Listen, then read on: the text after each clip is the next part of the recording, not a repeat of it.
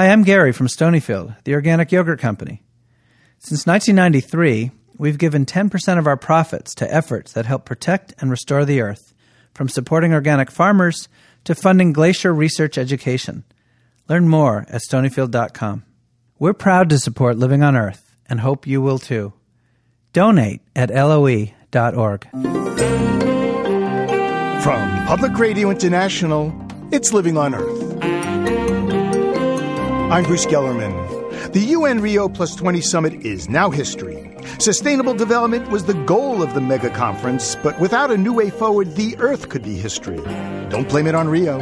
It has to be a partnership between uh, governments, making sure that the right rules are being set, non governmental organizations, which tend to have the most yeasty ideas and sense of the future, and corporations, which are the most efficient institutions. Coming up, recapping Rio Plus 20. Also, the fastest creature on two wings, a falcon named Frightful. We were able to take her higher up to uh, 17,000 feet, and at that point, she clocked at 242 miles per hour. She never left my side, she was there the whole time. Wait till you hear what happened next. We'll have those stories this week on Living on Earth. Stick around. Support for Living on Earth comes from the National Science Foundation and Stonyfield Farm. From the Jennifer and Ted Stanley studios in Somerville, Massachusetts, it's Living on Earth. I'm Bruce Gellerman. It was 20 years ago this month that world leaders gathered at the UN Earth Summit in Rio de Janeiro, Brazil. It was a landmark meeting that put sustainable development and environmental protection on the globe's agenda. Two international agreements resulted, one protecting the planet's biodiversity and a process to deal with climate change. 172 governments participated in that Rio summit, and 108 heads of state attended, including then U.S. President George Herbert Walker Bush.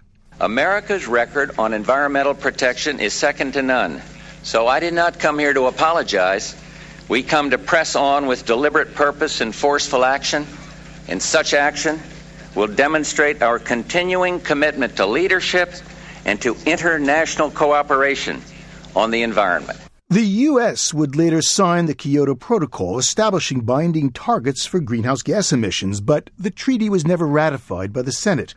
Well, now, two decades on from that first UN summit, nations have yet to come up with a new climate change treaty, and world leaders have once again convened in Brazil at Rio Plus 20.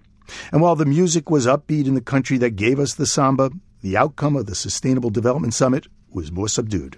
Living on Earth's Bobby Bascomb reports from Rio. White sand beaches of the Atlantic Ocean border Rio on the east. To the west is a ring of green cone shaped mountains.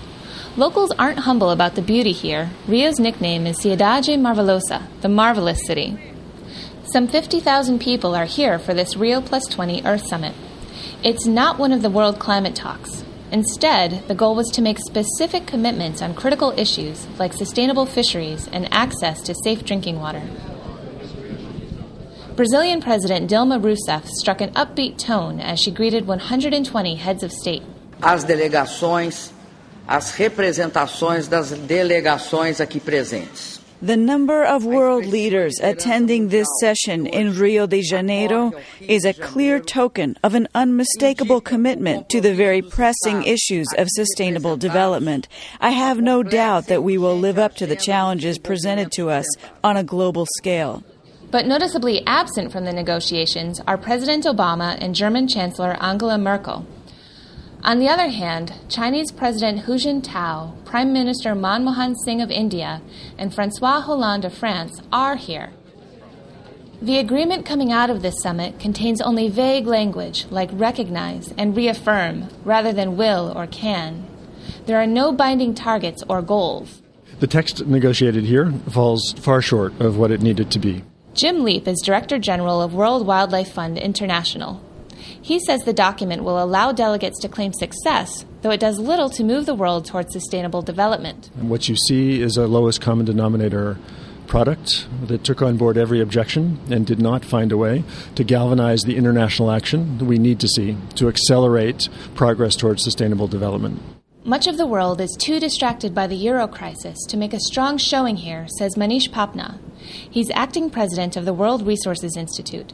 And he adds another reason for the inability to strike large, meaningful accords. There are vested interests that stand to gain from the status quo. And the type of process we have in place that requires unanimity, that everyone agrees, makes it incredibly difficult to make sufficient progress when the process is not necessarily designed to move forward ambitiously. The conference shall commence its general debate under agenda item 8. Statements while the main document negotiated may not be truly significant, this Rio meeting does give rare recognition and perhaps a boost of confidence for hundreds of local activists who organize in their home countries without access to reliable internet, electricity, or clean water.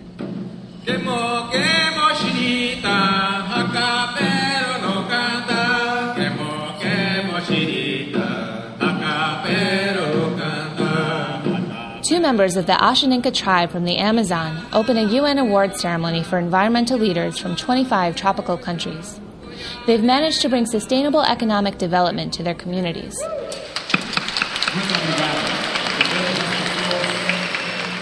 A fashion show of Bangladeshi sarongs, Fijian flowered shirts, and Moroccan headscarves takes the stage. Celebrities, including Richard Branson and Edward Norton, presented the prize. Charles McNeill is Senior Policy Advisor for Environment and Energy at the United Nations Development Program. We realized there was an unusual overlap of the richest biodiversity in the world, all the plants and animals in the equator belt and yet, that's also where the, the greatest poverty was located. And we were beginning to see that some communities were able to transform that biological richness into economic development. One winner, a Bedouin man from Egypt, organized a cooperative in which members grow medicinal plants they can sell. In Colombia, a women's group got fed up with the sight of plastic bags on their street and saw a way to make money. Eh, el primer paso que hay que hacer es reciclar las bolsas. And we take these plastic bags that have been collected in our community recycling campaigns and cut them into strips. And the artisans will then crochet these into these amazing tote bags that we call eco mochilas. Before this project, many people in her region sold tamarin monkeys into the illegal pet trade as their source of income. Across town from the official Rio Plus 20 Earth Summit is the People Summit. Here, amid troubadours and fair trade booths, posters condemn high emitting countries for their global carbon emissions. Those have doubled since the first Earth Summit here 20 years ago, tipping the planet towards climate disruption. But there were a few concrete commitments made to sustainability. Development banks say they'll launch a $175 billion fund for sustainable transportation. And Norway pledged $140 million to replace kerosene lamps with solar energy in rural Africa. For Living on Earth, I'm Bobby Bascomb at the Rio Plus 20 Earth Summit in Rio de Janeiro, Brazil. Sentindo a lua chegar. Our story from the Rio Summit was made possible with support from Internews and Earth Journalism Network. Well, expectations for the summit were low going in, but coming out, Timothy Wirth had a positive spin on events.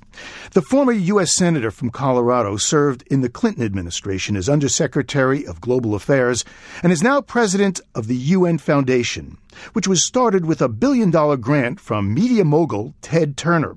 The goal? To encourage other donors to support UN activities. Senator Wirth was at the 1992 Rio Summit, and he joined us from Rio Plus 20. It's a very different world from then to now. In 1992, I think most heads of state and finance ministers had just discovered the environment. Since Rio, people thought that maybe there would be implementation by itself. People thought that maybe uh, all of the agreements would suddenly turn into some kind of regulatory patterns. Well, they didn't. You know, the devil is in the details, the devil's in implementation. And so I think over the last 20 years, what we've learned is that implementation is going to come from the ground level up, not from the top down, and largely in, with the engagement of the private sector. Well, uh, UN Secretary General Ban Ki moon said of this conference, he said, We've got a once in a generation opportunity. So, uh, did we make the most of it or did we blow it? Well, it depends on what uh, lens you're looking through. I think for those who were looking for an overall framework for the whole globe, uh, that did not occur. That already exists in Agenda 21 and elsewhere. Uh, for those who are looking for climate agreements or long-term agreements on population, you know they are not part of this uh, discussion and this deliberation.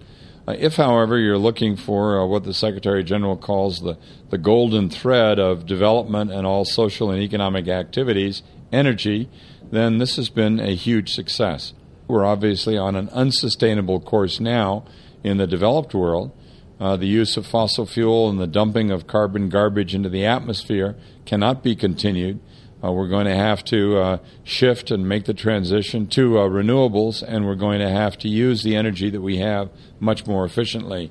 And for the first time, the world has come together and really focused together on the issue of energy, access to energy for the poor, and uh, much more efficient use of energy for the developed world, and the transition to renewables for everybody.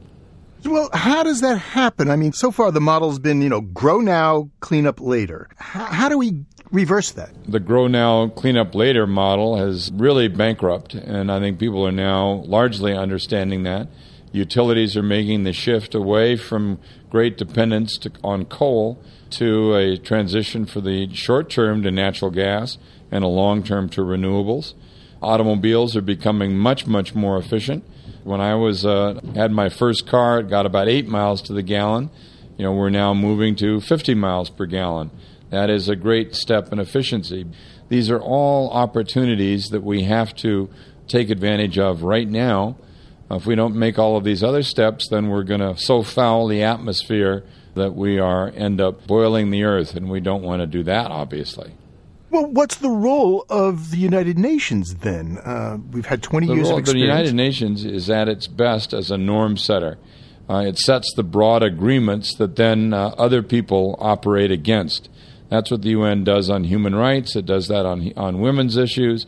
It does that on a whole series of global uh, issues that move beyond national borders. And another very good example of this is, of course, climate change. It was the original UN agreement on climate change that was framed in Rio 20 years ago.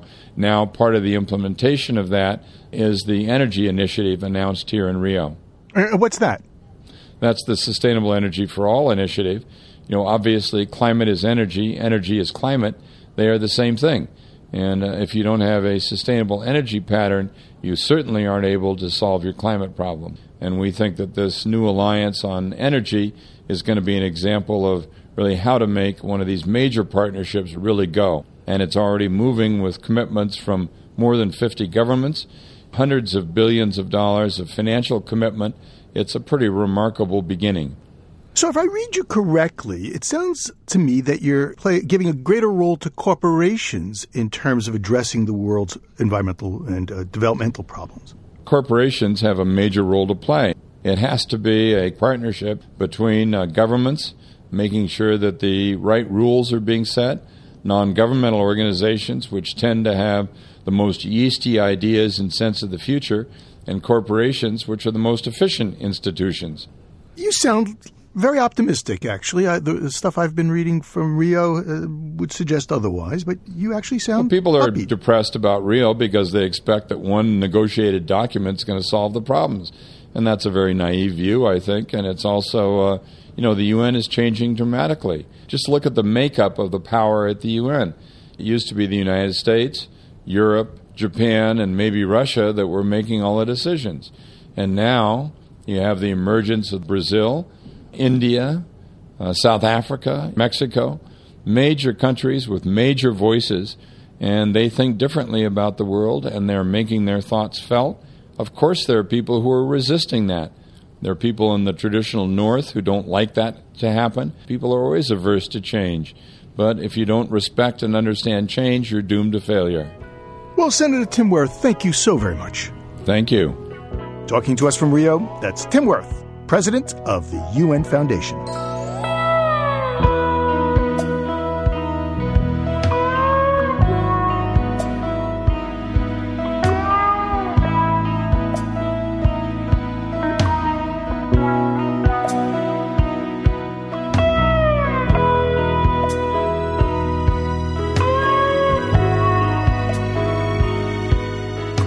Just ahead, fracking for natural gas is booming, and a new drilling technology is potentially kabooming. Keep listening to Living on Earth. It's Living on Earth. I'm Bruce Gellerman.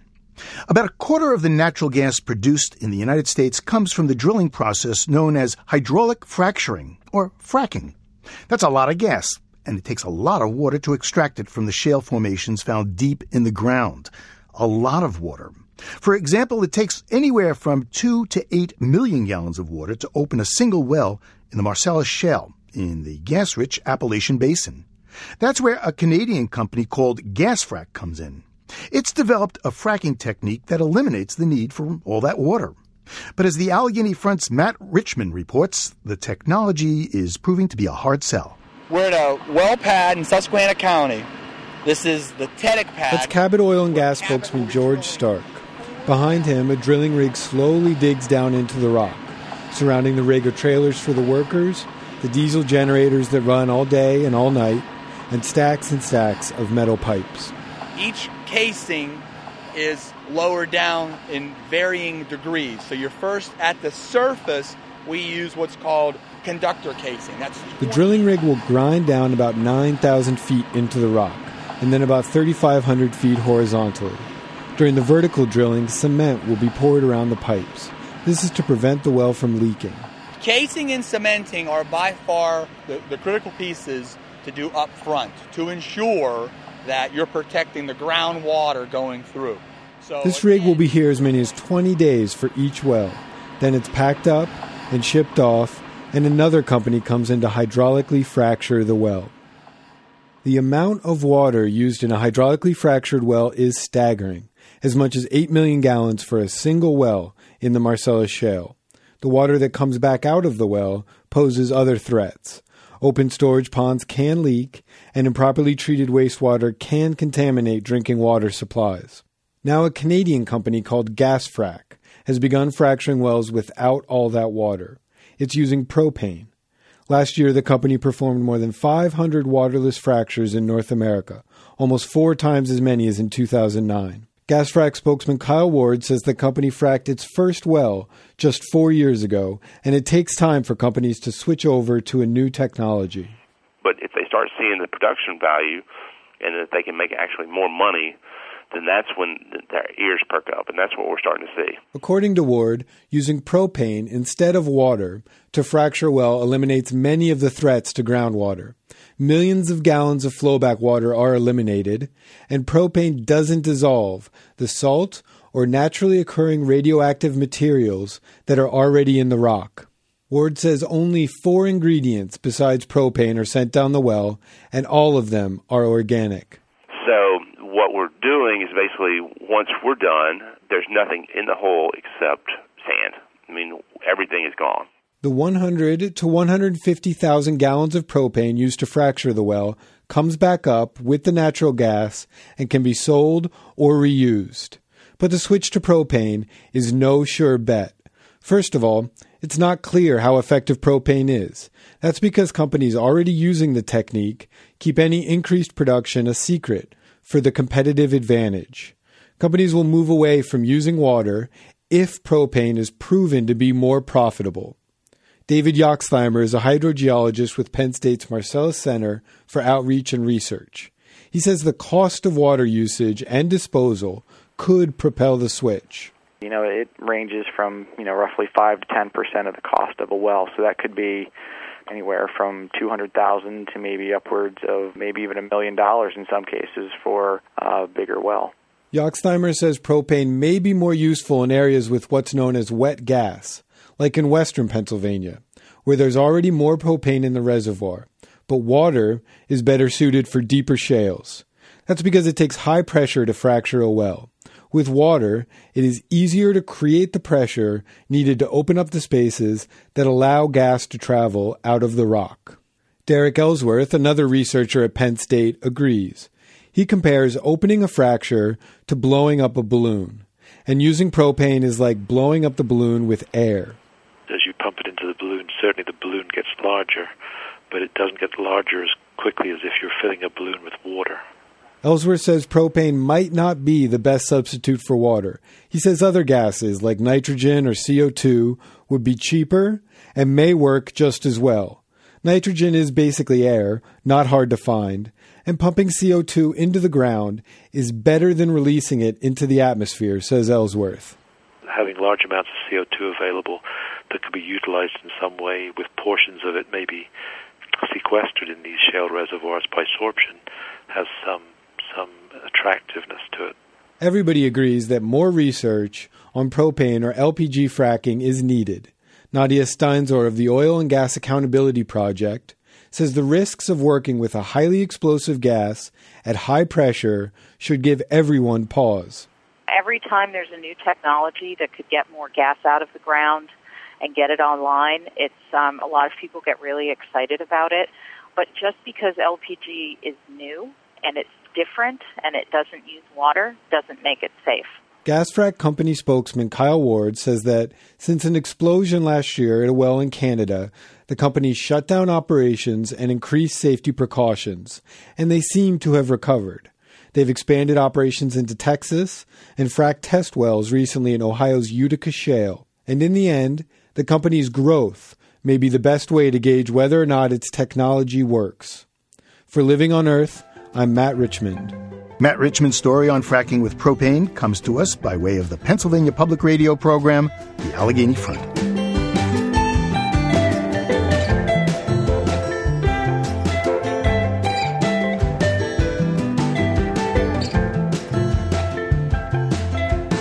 Dengue fever is known as breakbone fever. That's because the disease transmitted by mosquitoes causes intense joint pain and suffering. Worldwide, it's estimated as many as 100 million people a year are infected with dengue, and the rate has increased 30 fold in just 50 years. There's no vaccine and no treatment. We're losing the war against dengue, but there is a new weapon in the works. It's a genetically modified mosquito that's designed to self destruct within a generation. Officials in Key West are hoping to enlist the new mosquito in their fight against dengue, but first they need permission from regulators. Michael Doyle is executive director of the Florida Keys Mosquito Control District. The last time there was really active transmission in the United States, and Florida in particular, was uh, the mid 30s, and um, it was pretty much eradicated through mosquito control, and and uh, hasn't been here since. And then in 2009, we started getting confirmed cases of it in Key West proper, which was a big surprise in the United States for, for many people. So the last case of dengue was a, a few years back, right? Yes, uh, November 2010 was the last official case that we know of. When dengue arrived, we realized that we had to reduce these mosquito numbers in mass in order to prevent any further transmission and keep Key West as safe as it is, as it always has been. And so we hired about eight full-time people in addition to the two we had, and those folks have been going door to door, literally, ever since. There's 8,000 properties in Key West and um, and our inspectors try to get to every one of those once a month to six weeks, and to dump out containers and treat with low toxicity insecticide. It sounds very expensive. It's very. It's a. It's about a million dollars plus. We're now doing aerial treatments using the same uh, bacterial product uh, called BTI, and spraying it from a helicopter over the entirety of Key West uh, right now once a week. That seems to be effective, but again, is very expensive. So now there's this company called Oxitec, which is based in England, and they have a new technology that uses uh, genes. Actually, they treat the male uh, mosquito mm-hmm. with, with, a gene, and mm-hmm. I understand that you're considering using it. Yes, yes, and the solution is based on some really good successes in the agricultural world. There's been people working on this thing called the sterile insect technique, which essentially means you sterilize millions of male insects of whatever species, Mediterranean fruit fly or screwworm or um, anything else, and you flood the environment with these sterile males. They mate with the wild females, and you and the offspring either don't happen at all, or or they die, you know, before they become adults and, and pests. So you got birth control for male mosquitoes.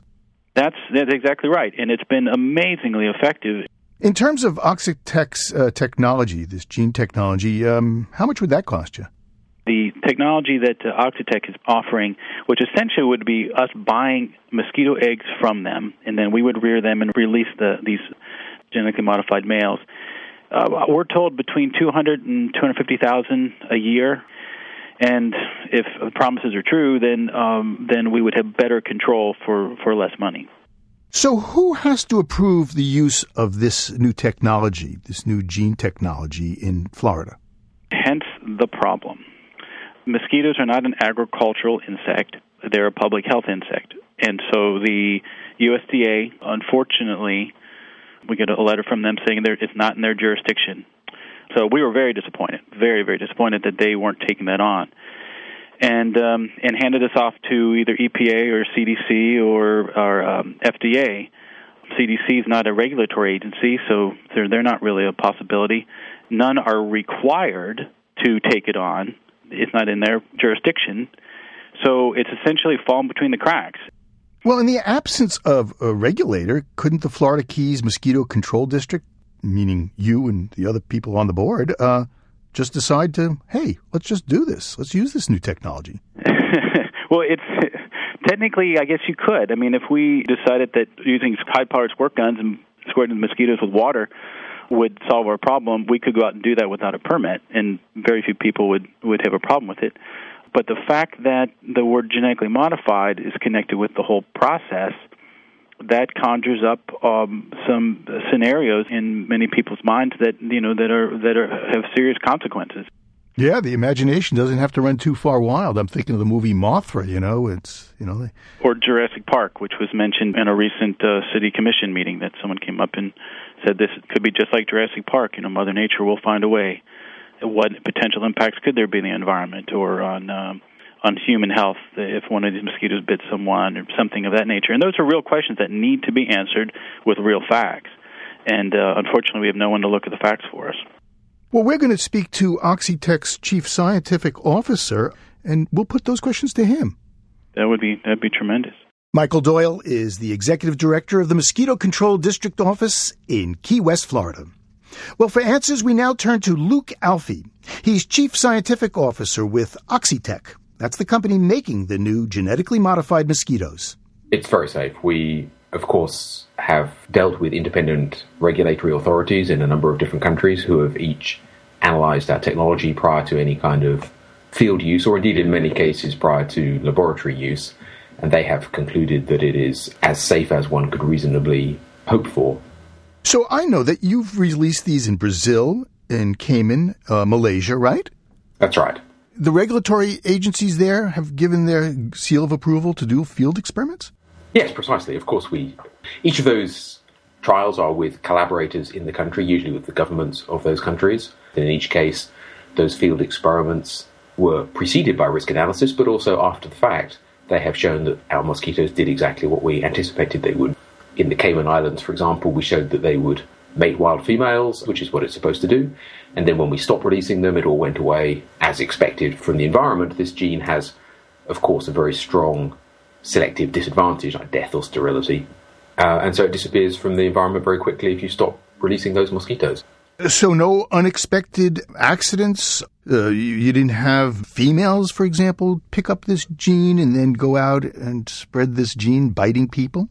Right, well, nothing, nothing picks up the gene, but of course, when you're separating males from females, that is not 100% accurate, and so in practice, we release about one. In the Cayman Islands experiment, we released about one female per 3,000 males, so uh, an extraordinarily low number of females. But both the males and the females are just like regular wild mosquitoes, except for having this gene that will kill their offspring. So, in the case of Cayman, you had uh, 3,000 males that were genetically modified, uh, one female, but you released 3 million mosquitoes. So, you had like a, a thousand genetically modified females. Uh, if one of those were to bite me, what would happen? Uh, you would be bitten by a mosquito. What normally happens when you're bitten by a mosquito for many people you wouldn't notice at all, particularly for this mosquito, which is not a not a very aggressive biting mosquito. Some people would have a small reaction to mosquito bite, and this mosquito is much like any other. Now, remember, those were released over the period of six months, so the you know the per week per whatever addition of females was very low. Some of the numbers get a bit intimidating with this kind of approach as we talk about releasing millions of mosquitoes. But to give you one sort of analogy, we we produced the eggs in Oxford for that trial and shipped them out to the Cayman Islands, and we shipped, I don't remember what it was, 30 million eggs or something like that. And that really sounds like a lot, but it's probably half a coffee cup full of eggs for the entire trial. But the numbers of mosquitoes that you're releasing, at least I, I was reading uh, in Brazil and Malaysia, is a huge number compared to the native population, like 10 to 1. Yeah, we aim to release about 10 engineered males for each wild male, so that most of the wild females, most of the time, will see and mate a sterile male rather than mating a, a wild male. Now, what happens if you have that rare male mosquito that does get the gene but doesn't express it the way you hope or want or intend?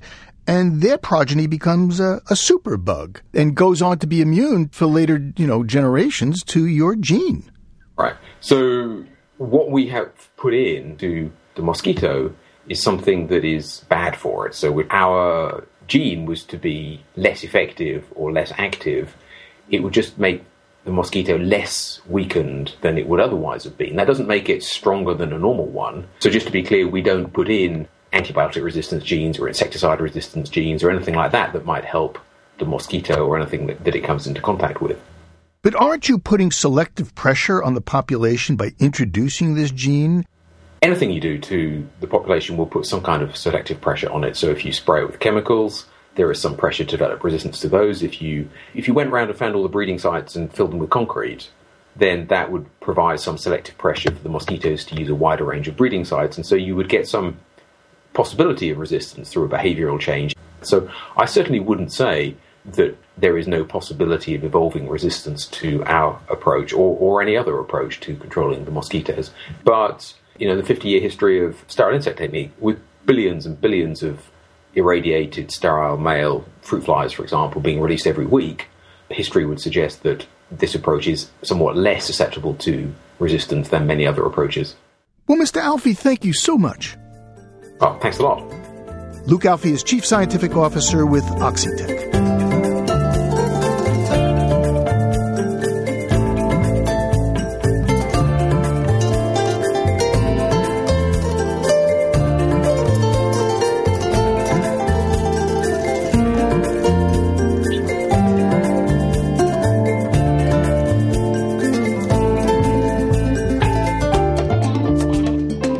Check out our website for a new feature we call Living on Earth Now. Regular updates, news stories, and features. That's at loe.org. There you'll find food for thought and a story about healthy school lunches. Coming up, a country that has so little garbage, it needs to import it. Stay tuned to Living on Earth. Support for Living on Earth comes from the Grantham Foundation for the Protection of the Environment supporting strategic communications and collaboration in solving the world's most pressing environmental problems. The Gordon and Betty Moore Foundation, and Gilman Ordway for coverage of conservation and environmental change. This is Living on Earth on PRI, Public Radio International. It's Living on Earth. I'm Bruce Gellerman. When it comes to recycling, Sweden is sensationally successful. Just 4% of household waste in Sweden goes into landfills. The rest winds up either recycled or used as fuel in waste to energy power plants. Burning the garbage in the incinerators generates 20% of Sweden's district heating and provides electricity for a quarter of a million homes. The problem is, Sweden's waste recycling program is too successful. Katarina Ostlund is senior advisor for the Swedish EPA we don't have enough burnable waste within our own country, so that's why we import waste from other countries. We have more capacity than the production of waste in Sweden, that, that is suitable for incineration. You've got an enviable problem there. You don't have enough trash. It's not a problem. You can import some trash from the rest of Europe because in the rest of Europe you landfill quite a lot of trash, and I think they need uh, us to take care of their trash. so they've got more than enough trash, and you've got too little. How much do you import right now? It's about uh, 800,000 tons. 800,000 tons? That's a lot of trash. Well, yeah. But uh, in fact, we hope that in, in the future, the Europe will build their own plants so they can manage to take care of their own waste. And we need to find ways of reducing our own waste as well in the future. So, I mean, this is not a long term solution, really, because we need to be better to reuse and recycle. But in the short perspective, I think it's quite a good solution. What countries, where are you getting your, your uh, garbage now? Some from Norway And also, I think there's some from Germany. The most parts, it's from Norway right now. But why doesn't Norway burn their own garbage? They have incineration plants, but it's more expensive to burn it in Norway. It's cheaper for the Norwegian if they export the waste to Sweden. I think they will do in the near future that they will burn their garbage in their own facilities, and I hope that we instead will get the waste from Italy or from Romania or Bulgaria or the Baltic countries because they landfill a lot in these countries. They don't have any incineration plants or recycling plants, so they need to find a solution for their waste. So, Ms. Ostlund, I got to ask you, who pays who? I mean, they've got the trash that they want to get rid of, and you've Yeah. got the trash that you want. Do you have to buy it from Europe? Uh, we get paid. We get money from taking the trash to Sweden, and also uh, we get money while um, selling it, electricity and heat. So it's quite a good business, in fact. But of course, you have dikes in the ashes, so that's a problem. What to do with the ashes? Dioxin, you're saying. Yeah, dioxins. And also you have heavy metals, but you- you get the um, dioxins and heavy metals uh, captured within the ash, and then you need to landfill the ash. And in fact, we export ashes to Norway. That's the way it is. Uh, It sounds really strange. Norway sends their garbage to you. They Yeah. pay you to take it off your hands. You Yeah. turn it into energy. Uh, Yeah. Get to, you know, power your society, and then you send the waste product back to, to Norway. Yeah, Yeah, they aren't so happy with that. Well, since Sweden is so good at this, why don't you just export your technology so other countries don't have to export their waste to you? I would say we do this, but Sweden has a different situation since we need the heat from the waste. You know, in Italy, maybe they don't need a heat for heating, they just want the electricity. And when you use both heat and electricity, you get a much higher efficiency on your plants. So that's why we have the world's best uh, incineration plants concerning energy efficiency. But I would say maybe in the future, this waste will be uh, valued even more. So maybe um, you could sell your waste because there will be a shortage of resources within the world. So, I mean, the waste will be more and more valuable. Well, that's an interesting take. Waste is a rare energy resource. Yeah, I would say it is. It could be. Yeah, it will be. I'm sure it will be. Well, Ms. Ostlund, thank you so very much. Thank you very much. That's Katarina Ostlund, Senior Advisor for the Swedish Environmental Protection Agency.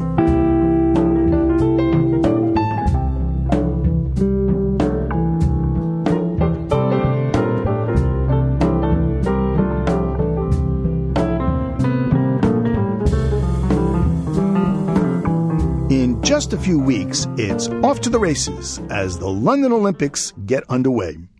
It's an international showcase featuring the world's fastest athletes. Too bad Falcons can't compete because they'd win wings down. Ari Daniel Shapiro has the tale of the fastest falcon of all. He found it on San Juan Island in Washington state. His story comes to us by way of the IEEE Spectrum magazine special, Fastest on Earth.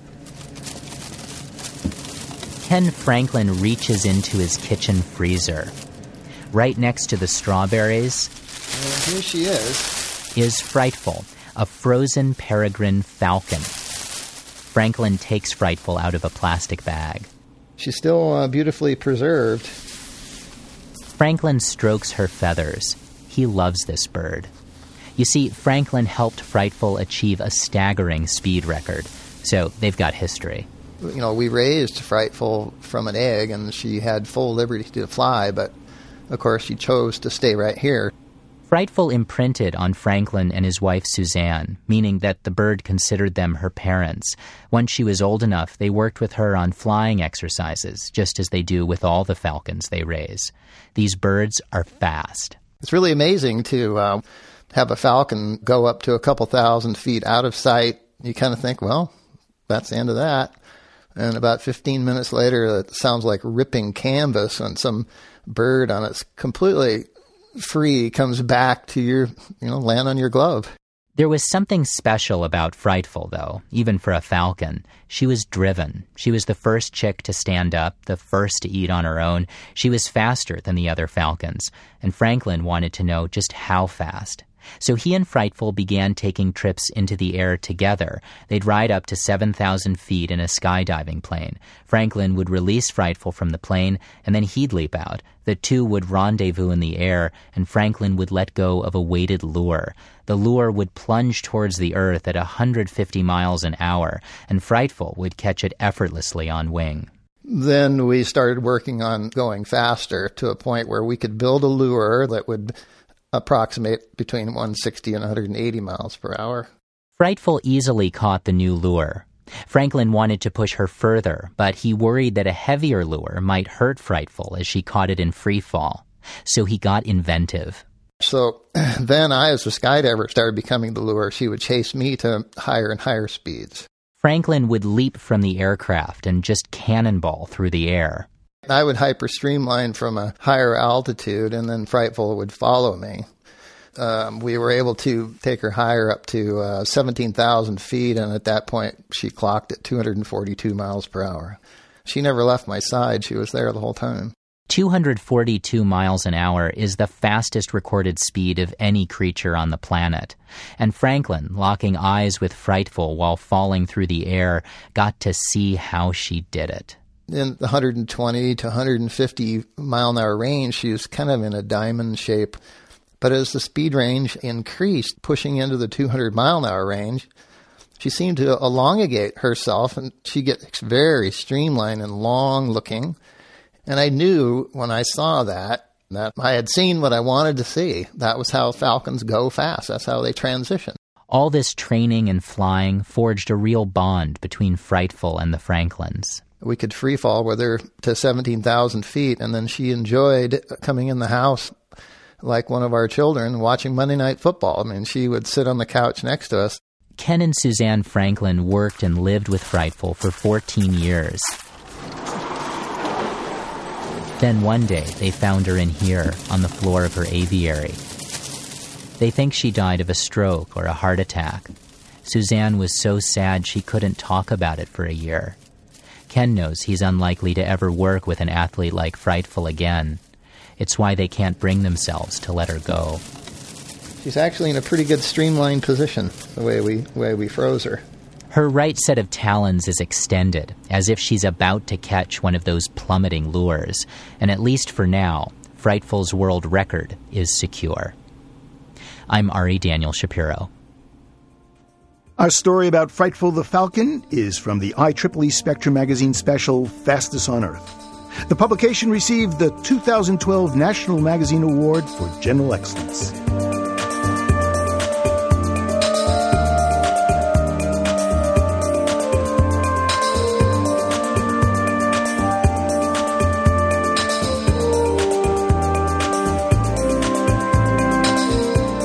In Rudyard Kipling's classic The Jungle Book, he tells the story of a mongoose in India named Rikki Tikki Tavi. The mongoose protects his human friends from murderous cobras. Well, Kipling's tale about a mongoose in India had a happy ending, but in Hawaii, it's a different story. Karen Gundersen is the project coordinator for the Kauai Invasive Species Committee. Karen, welcome to Living on Earth. Thank you for having me. You know, everything I know about mongoose is, is from uh, Rudyard Kipling, you know, from his Jungle Book and, and writing about Rikki Tikki Tavi. They're really fierce fighters. They're remarkably fast reflexes, and they look a lot like a weasel. And the interesting thing, though, that you may not know is that there are 33 species of mongoose. Well, his came from India. Where did yours come from? Well, it is the small Indian mongoose. How did they get to Hawaii? They actually, it's a funny story. Um, so back in the 1800s, sugarcane was growing as a major agricultural crop here and also in Jamaica. And one of the major pests to this growing this agricultural crop was rats. So someone in Jamaica, the, the sugarcane industry decided that it would be a great idea to introduce mongoose to battle these rats and take care of the problem. But meanwhile, after they were introduced to Jamaica, they were then introduced to Kauai from Jamaica for the same, exactly the same reasons. Apparently, somebody didn't do their homework really great because they didn't turn out to be that effective. and this is why it didn't work. Rats are nocturnal and mongoose are diurnal, meaning they're active during the day. But the mongoose quickly found another uh, prey item, and that was uh, our native ground nesting birds. They came over a hundred years ago to Hawaii. I guess they were on Oahu, they were on Molokai, and then Maui. How long have you had them on Kauai? I can confirm that we've had them on Kauai since May 23rd. when we had a capture, but we actually had a sighting way as far back as 1968. So we really have no idea what the population base is here, but they are very elusive. And over 44 years of sporadic trapping, we've never been able to capture one until May. So is the mongoose a, a good swimmer? Could they have swum over from one of these other islands? Oh, that's too far. They can swim, but they don't. They don't choose to really do that if they can help it. Um, but they probably came most likely as stowaways on cargo. Well, I was looking at some statistics. It says that since the arrival of the Europeans to the Hawaiian Islands, the, the 71 out of 113 endemic species that existed at the time of the first human colonization, they're gone. And of the remaining 42, 32 were federally listed as endangered, and 10 of those have not been seen for, for 40 years. Yeah, I know that is a, such a sad story, and, and Hawaii is often referred to as the extinction capital of the world. Um, yeah, we ha- are having a, a, huge loss in biodiversity, and, and one of those reasons is the introduction of mongoose. I'm not sure if this is a really good idea or a really, really bad idea, but since you've got a predator there, why don't you get a predator for the predator? Why don't you get something that preys on the mongoose? Hawaii is very finely balanced ecosystem. You know, the, the native um, flora and fauna that developed here over millions of years did so in isolation. And so it's a very, the native species are, are what we call passive. Our mints have no scents and our raspberries have no thorns because they didn't um, have a predator. So anytime you introduce a predator to a passive ecosystem, it can wreak havoc in all kinds of ways to unintentional consequences. Well, how, how have uh, Oahu and Maui, how have they dealt with the mongoose problem? Well, the only way they can deal with it is actually to ramp up predator control in high value areas like bird refuges, sanctuaries, that sort of thing, where they can put up predator proof fences, like to prevent mongoose from going in and can, you know, active trapping in the areas. Sounds expensive very expensive. But you know, a big issue is is how this is going to continue to be funded. We are in a recession still, and funding is very tight in all areas of conservation in Hawaii. So. I think we're going to have to look at creative ways to fund this project as we move forward. You know, we're just hanging on to preserving what we have here is very unique in Hawaii and Kauai. Ms. Gundersen, what is that bird sound I hear behind you? um, I'm not sure. It could be a myna bird. It's probably it's not a native. Whatever you're hearing is not a native bird. oh, really? How do you know that? Because the native birds have had to move to very high elevation to escape avian malaria. So uh, you only really find our native forest birds very high up. Boy, Hawaii does have a lot of problems with its birds. Yeah, we do. We, you know, we'll call them challenges. Uh, oh, that was a myna bird right there. you know, we are battling invasive species on every front, you know, whether it's mongoose or little fire ant or, you know, watershed destroying weeds. You know, it's, it's an ongoing battle. Well, Ms. Gundersen, thanks so very much. Oh, you're welcome. I'm really happy to um, chat with you today. Sounds great. Sounds like beautiful. I bet it smells terrific right where you are, actually. We are tucked up right next to the mountains and it is unbelievably gorgeous. It's paradise. Except for the mongoose. Even with a mongoose, it's still you can't take the paradise out of Hawaii. Karen Gundersen is project coordinator for the Kauai Invasive Species Committee.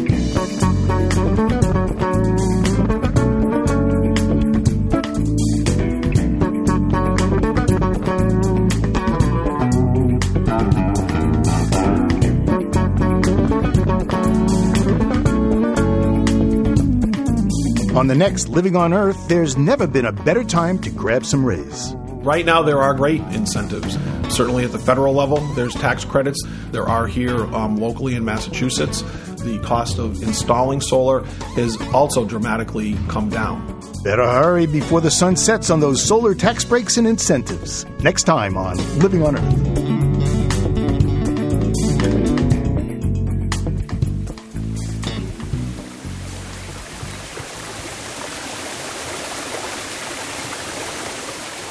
We leave you this week amid a mist, fine droplets floating from a waterfall. The Akaka Falls on the east coast of the big island of Hawaii get all the attention. They plunge more than 400 feet into a gorge. But follow a narrow path through the jungle, and you'll find a much smaller cascade feeding a stream beneath a wooden bridge. Toby Mountain recorded its soothing sounds for his CD, A Week in Hawaii.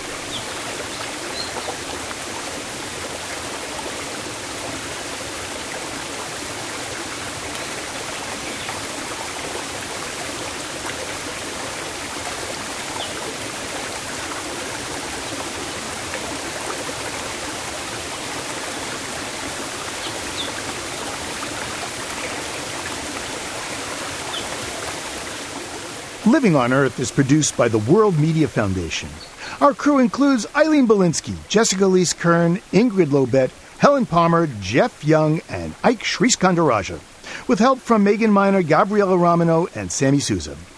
And we welcome Christy Pereira. She joins our interns, Annabelle Ford and Annie Sneed. Jeff Turton is our technical director. Allison Lirish-Dean composed our themes. You can find us anytime at loe.org, and don't forget our Facebook page. It's PRI's Living on Earth. And you can follow us on Twitter at Living on Earth. That's just one word. Steve Curwood is our executive producer. I'm Bruce Gellerman. Thanks for listening. Funding for Living on Earth comes from the National Science Foundation, supporting coverage of emerging science, and Stonyfield Farm, organic yogurt and smoothies. Stonyfield invites you to just eat organic for a day. Details at justeatorganic.com. Support also comes from you, our listeners, the Go Forward Fund, and Pax World Mutual and Exchange Traded Funds, integrating environmental, social, and governance factors into investment analysis and decision making. On the web at paxworld.com. Pax World for tomorrow. PRI, Public Radio International.